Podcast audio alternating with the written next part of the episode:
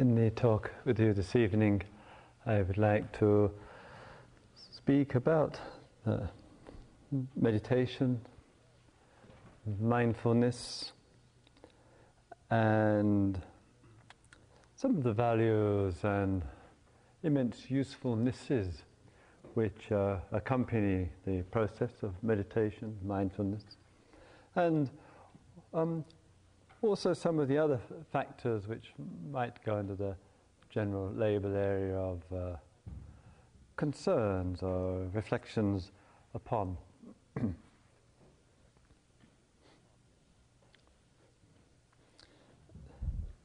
uh, sometimes uh, out in the dining hall, um, you may have um, had a, a cup of tea out there and you have uh, seen this uh, um, box of tea bags from this company called Salada, which says, I noticed incidentally on the cover of the box that it's for um, hotels, restaurants, and institutions.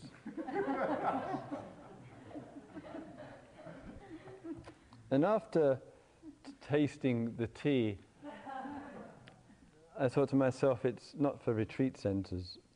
And one of the um, little pieces, little pearls of wisdom, which are lingering off the edge of the tea bag, I noticed was something along the lines it's better to worship at shrines than to worship oneself or something of that nature.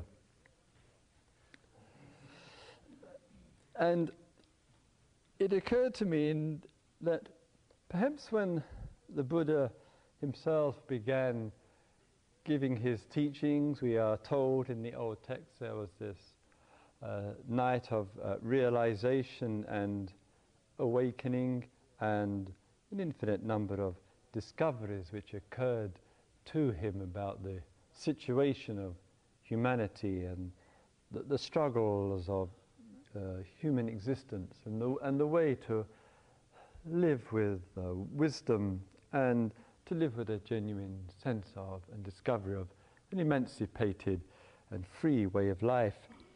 And it must have been then, and still it is to some degree now, fairly radical, really, to take the emphasis of uh, uh, beliefs in something or of faith in something which is not immediately tangible and available to us, and say that spiritual life, spiritual teachings, known as Dharma in the East, um, has as one of its pillars mindfulness rather than faith. And that itself must have generated waves. It must have generated waves when there was just no interest at all to establish shrines, to have any kind of um, temple, uh, monastery in any conventional sense of what monastery is, and that in for first decades of the teachings, the men and women who uh, participated in the teachings weren't ordained in the sense that we have come to know now, but simply they were living uh, homeless lives and lives in which the exploration of the teachings was the central feature of their life in a homeless way. And part of that uh, way of life, of, of course, included much contact and connection with people for these explorations, for meditations, and with the thread of mindfulness and conscious human existence being the, uh, the spark, the reason to be for spiritual life.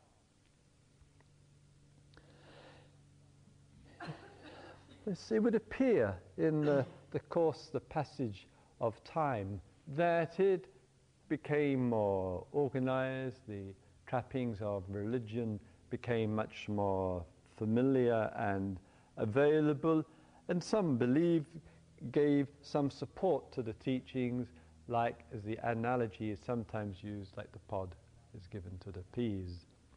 And in this, we come into a situation here we look at what does mindfulness mean?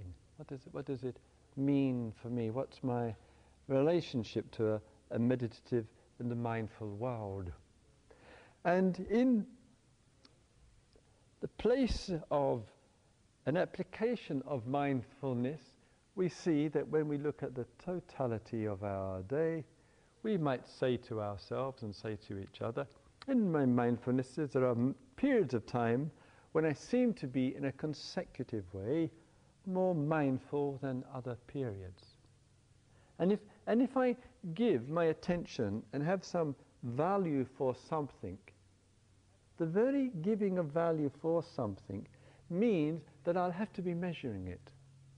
I'll have to, as it were, accept the fact that the very uh, interest, the very placing of a, a, mental component in life, or any component in life, as an important element of life, that the consequences which I have to deal with and that I have to accommodate is that I'll have thoughts about that, I'll introduce the activities of thinking in relationship to that, and it would be a measurement. So sometimes a person, prior to coming here, has barely had a thought about being mindfulness, barely had a thought about um, being receptive, being attentive from one moment to the next. And sometimes the only times that that thought has arisen in an act of carelessness. One has forgotten something, one has dropped something, and one has said to oneself, as one's parents said to one every day of one's existence, you know, you know, why can't you be more mindful? You know, why are you so careless or whatever? And then so the relationship of mindfulness is to the action of carelessness. But in the course of a situation like here, the significance of mindfulness takes on a whole new dimension. And it becomes, it becomes, it becomes something for us which we begin to value. Therefore, I say we invite the consequences of giving it value.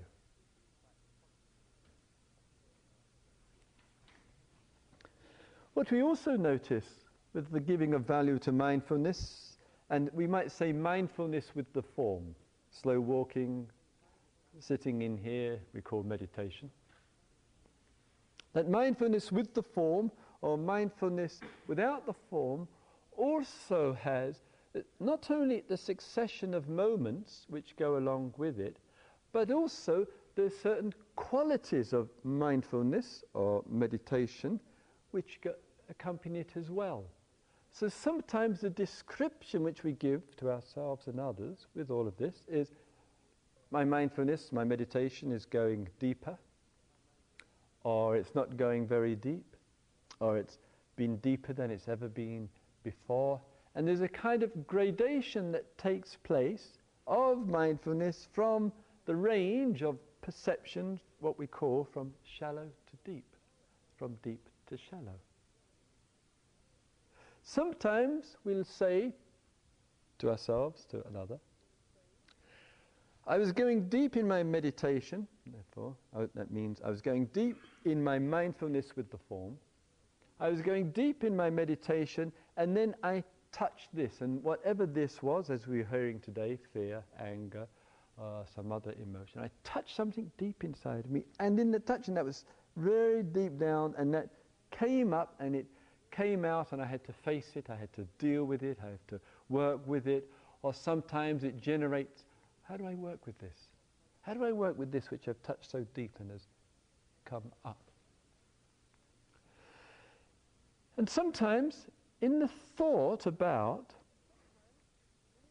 what we tend to forget, or t- in a way of thinking and interpreting, we seem to imagine that what is deep is deep down there, separate from the mindfulness of it, separate from being conscious of it, and then that deep thing comes up to consciousness. It comes up into my mindfulness. And we talk this way, we repeat this way, we imagine this way, we believe this way.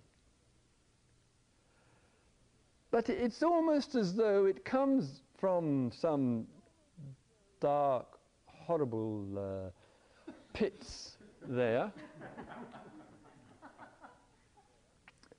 and then, like a Patriot missile, shoots up in, and destroys the purity of one's meditation.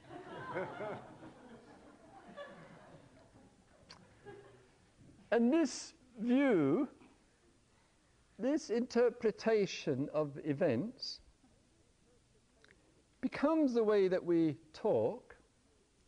The conclusion that which comes, whether that's an inner something which has come up or whatever, or an outer event, the conclusion which is easily drawn and one, a concept which is in frequent use is one then describes self, one describes oneself as the victim.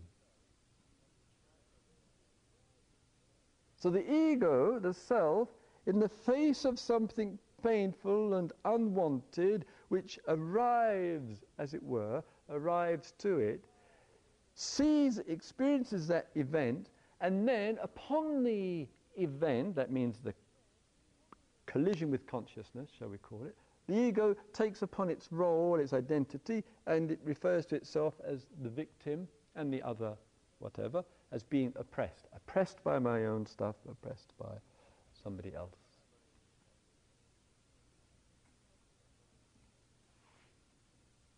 So, how we experience and the conclusions that self draw from its experience the identity which is formed, what's going to be the outcome of it? What's going to be the outcome if we describe ourselves in, in this case, victim terms? What's the, what's, what's the, the residue of impression that's left with us? And all the understandable, conventionally justification for it. self puts itself in this spot.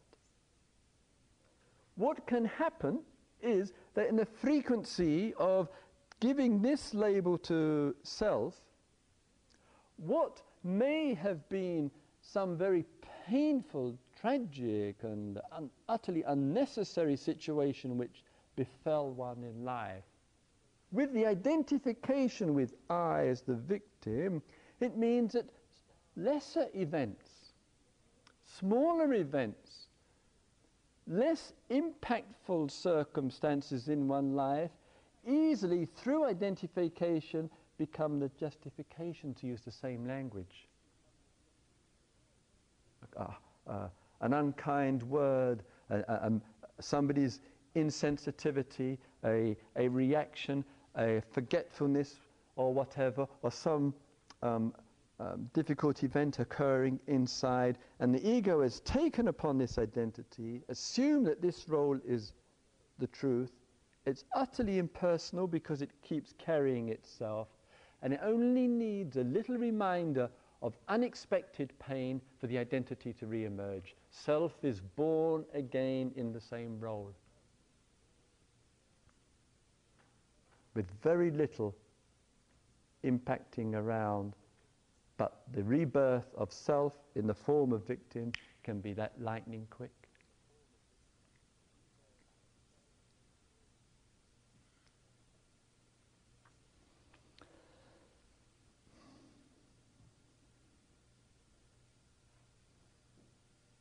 In this movement of consciousness with its content, consciousness with uh, depth, and here we're speaking of painful emotional depth,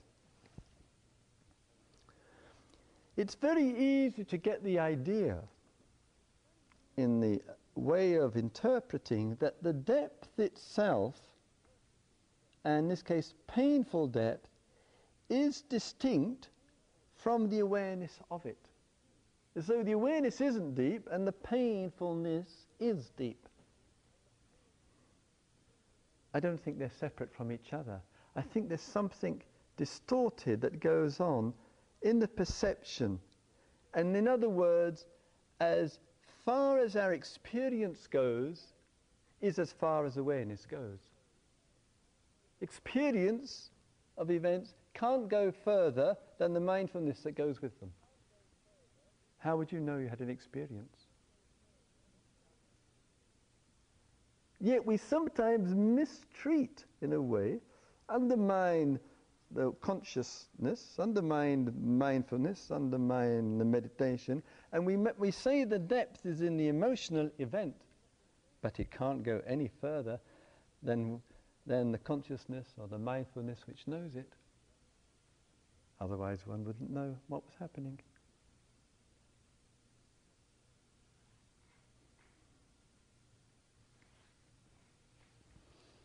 Sometimes in the going, what we call going deep, which we experience or we interpret as a, a t- certain types of sensations to which we attribute this language.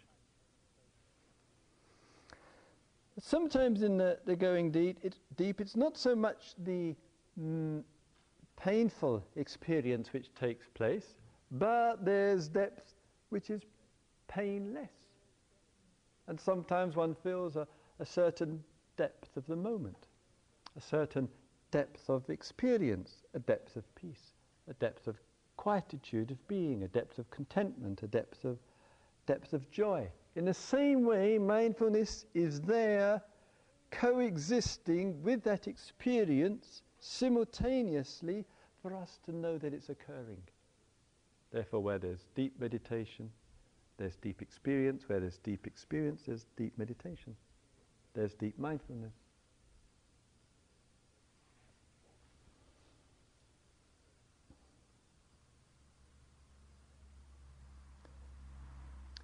Are the teachings exclusively concerned, is meditation, is mindfulness, exclusively concerned with going deep?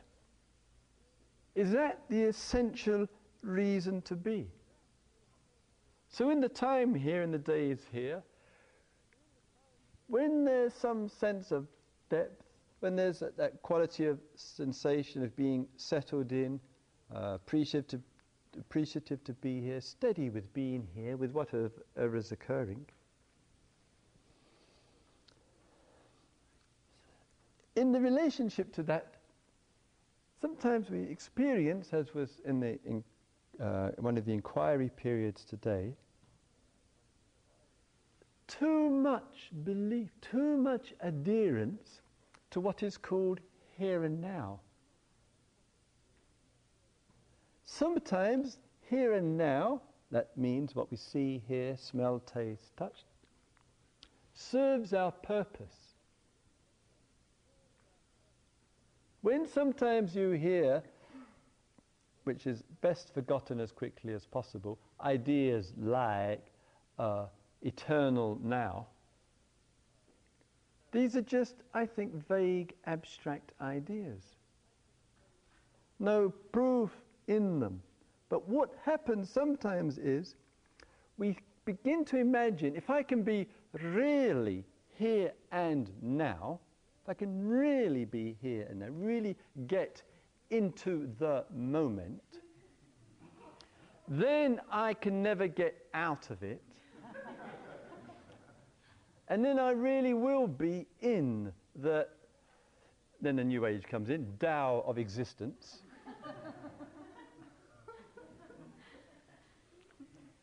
and this view sometimes lends itself to pressure and striving and willpower to try to force life to move into life.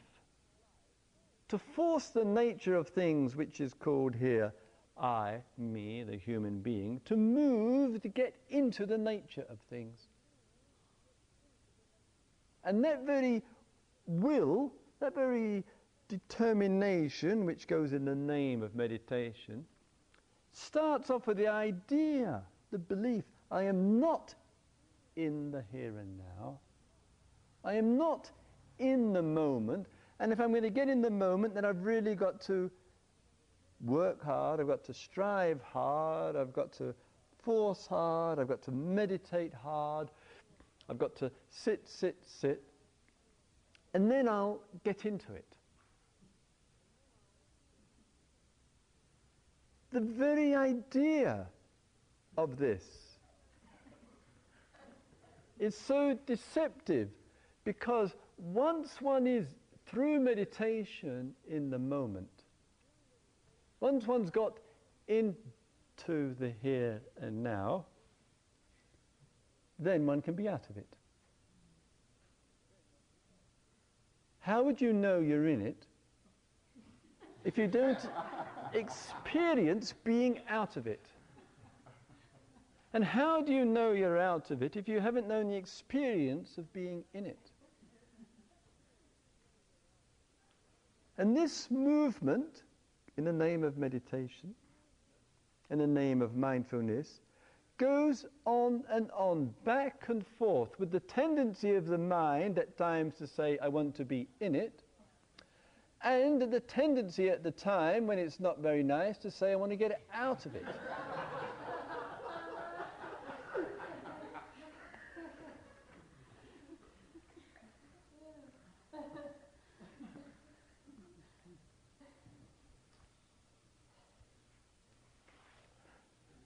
Surely it has to tell us something.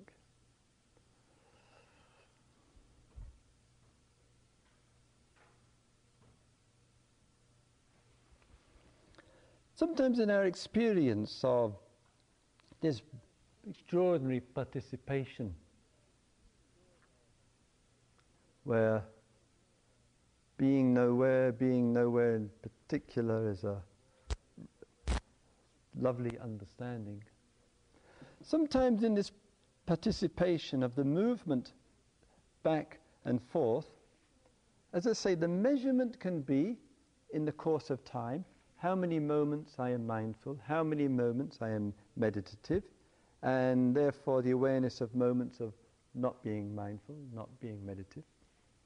Or it can be how deep am I going, how deep is my experience, what am I touching as I go deeper. And I need all the range of the so called shallow and the superficial and the middle range to have any notion and sense of what it is to go deeper. I couldn't possibly know unless I have all the rest which will tell me. I couldn't possibly know about the succession of moments of being mindful unless I have the experience of the successions of moments of not being mindful. So fine, I live in the world and participate in the world where I need everything to reveal everything else.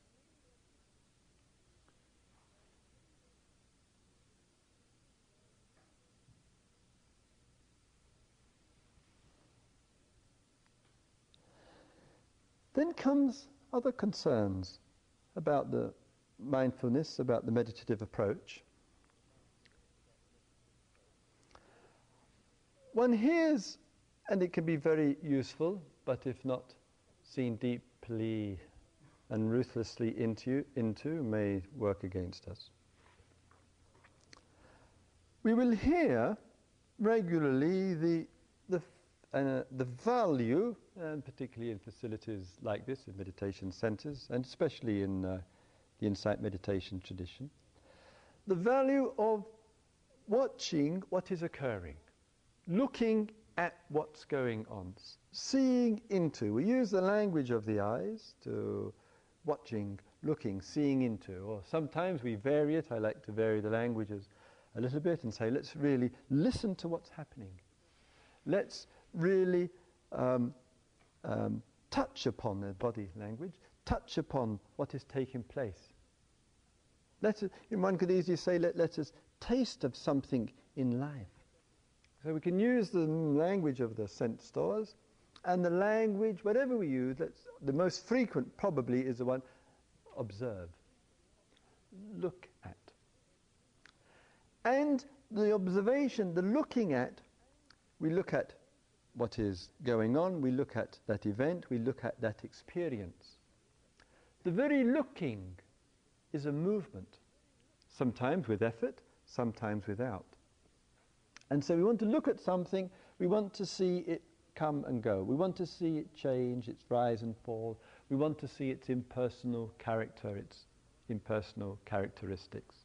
We want to see where the unsatisfactoriness is or whatever. Sometimes in that looking, and quite often in that looking, the I appears. And the I arises with the looking. And the I then transfers itself, almost unknowingly, transfers itself to be identified with the experience. The very observation of, the very looking at, is the invitation to be identified with the experience. And no more proof of it, surely, for us, is the experience can fade away and one will be obliged to say, I had this experience. This happened to me. I observed this was going on in my meditation.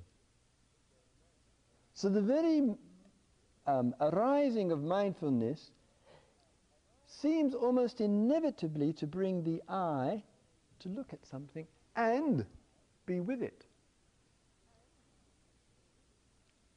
So let's, if we take an example, we take uh, fear, which is a, a common area of uh, concern for people,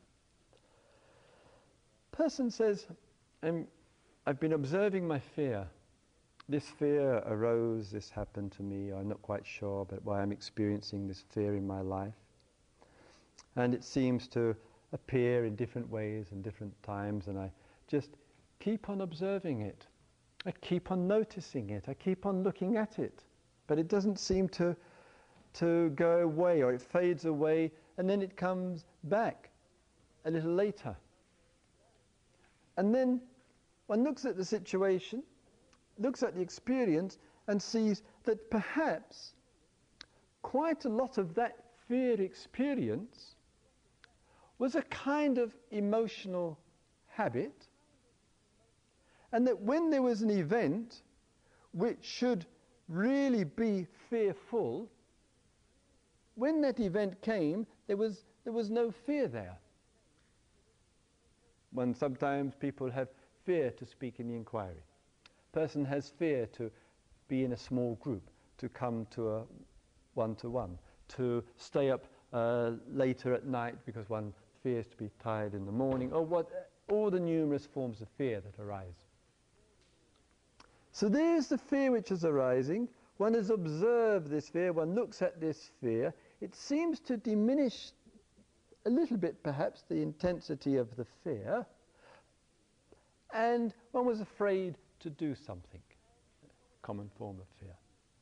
When one actually does that event, there still may be some sensations, but the thought arises, my fear which I had before I arrived, before I did this, doesn't seem to have any validity to it. What I thought I was afraid of, actually I'm feeling reasonably fairly okay about. So the fear and all the unsatisfactoriness which is the character of fear is rendered invalid. And, but if we keep getting the idea, if I just observe the fear, that's enough. I don't think just observing a fear is enough.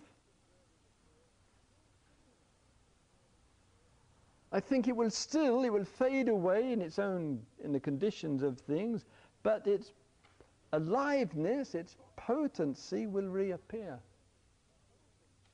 It's that therefore, rather than looking at it and therefore I am looking at my fear, we somewhere in the event of that, in the noticing, in the experience of that, you have to realize through the conviction of, of experience that this fear, that much of the fears that we have in life are utter human mythology. And the only reason that we believe in fear because there has been some occasions in our life where it appears that the fear was valid before we began. The, the nightmare which we thought would happen happened. And we've clung to that, we've taken that uh, on board, and we carry it. And if we are honest with ourselves, we see that much of our fear, when it comes to the situation, is really mythology. Therefore, I say, into fear must come conviction that it is unreal. Utterly unreal. It's a state of imagination with no truth in it, never had any, doesn't, there's no, and never did have, and never will have. And what has one got for it? One has got the conviction of raw experience to show.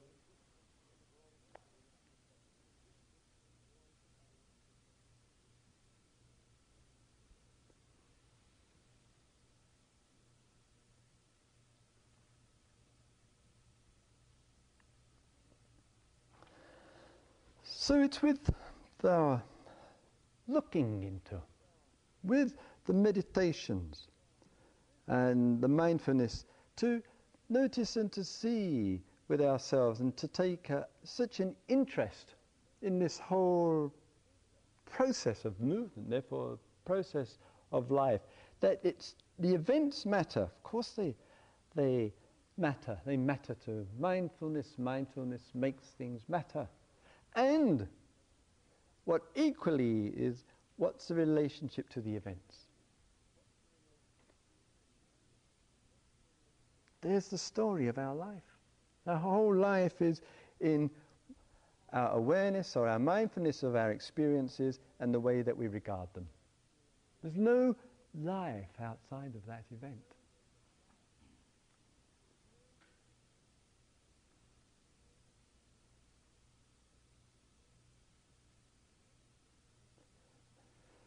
Then we begin to take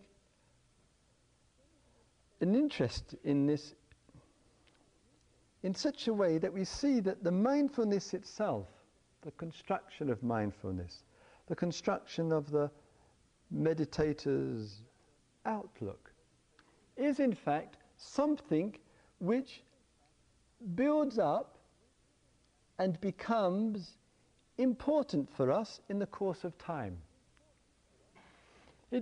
becomes important for us, therefore for self, in the course of time because we've benefited from it. Because we've noticed more things about life. Because we're interested in life. And, and we've said to ourselves, if there are two choices in life, either living consciously or unconscious living, then I want to live. I'm going to make any choice in life. That surely is the choice.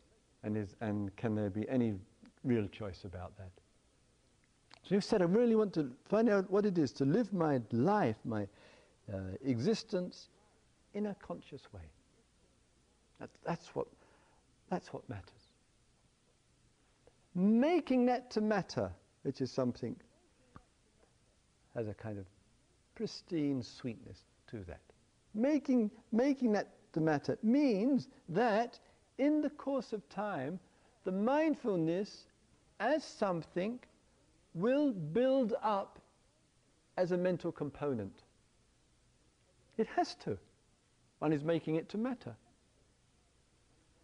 That course of time in making mindfulness build up to be something, as I said at the beginning of the talk, will show periods of the loss of it, the lapse of it, the forgetfulness of it, the neglect of it, and sometimes the mindfulnesses, the meditations, become painful in their absence.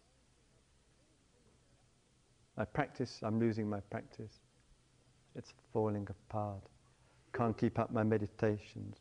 And if a person is spiritually exploring and interest, interested, it seems rough justice that that which was supposed to serve one as a vehicle for the end of suffering itself becomes suffering.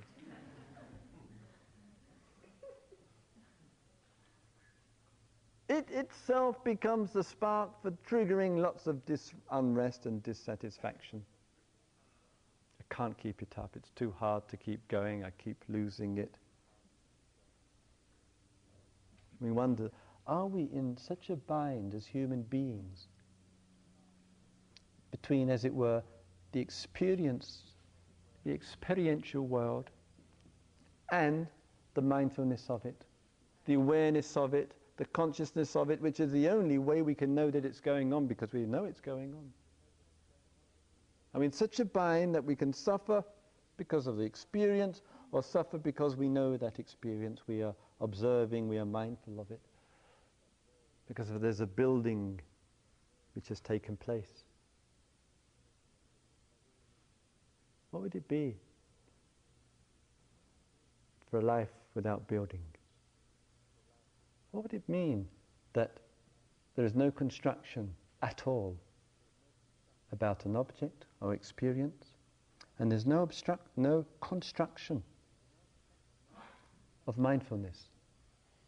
There is no building up of mindfulness.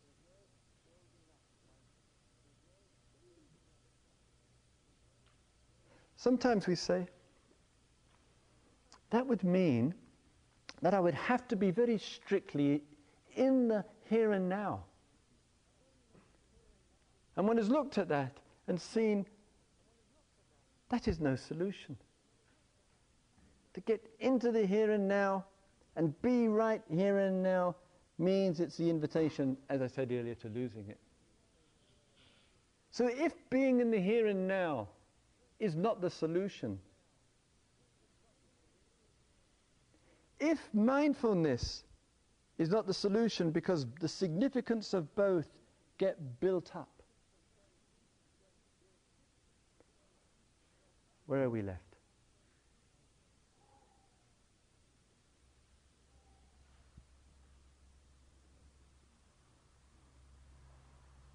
Where are we left? What can we say?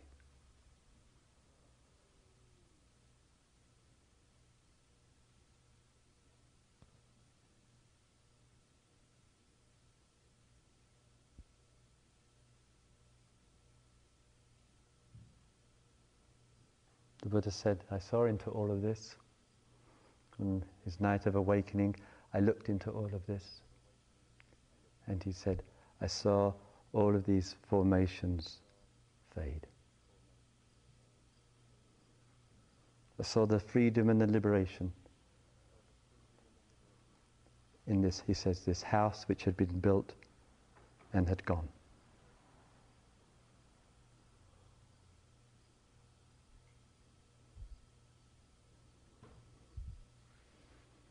That the making of something had finished in the realizing of something immense.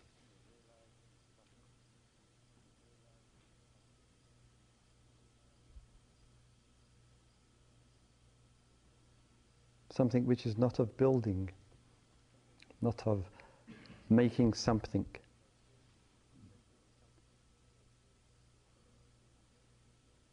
Something which can never be built up.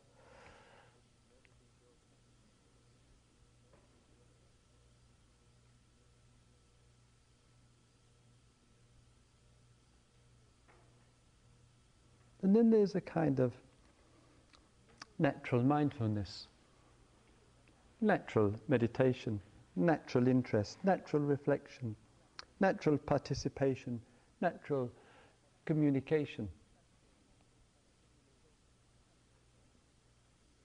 That's going on in the participatory nature of things. But we're no longer deceived by any of that.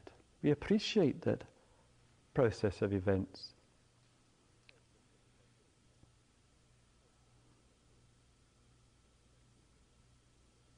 But we've understood what awakening is. And our life continues in our day to day life.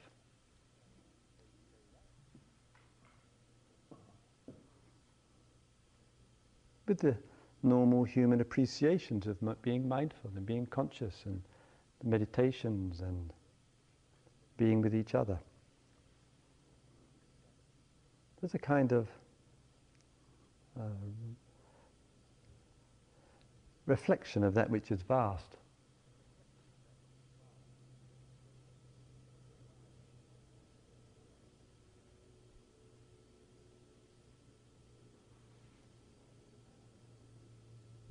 May all beings see into life.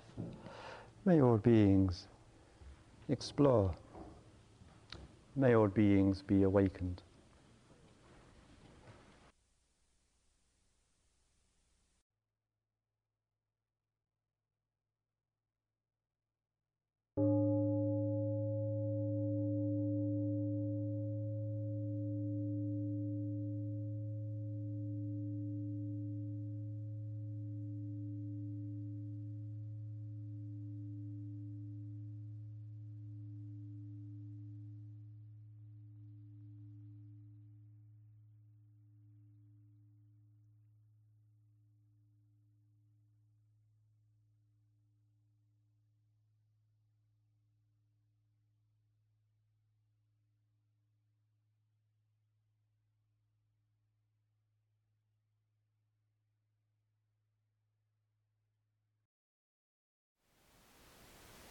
Thank you for listening. To learn how you can support the teachers and Dharma Seed, please visit dharmaseed.org slash donate.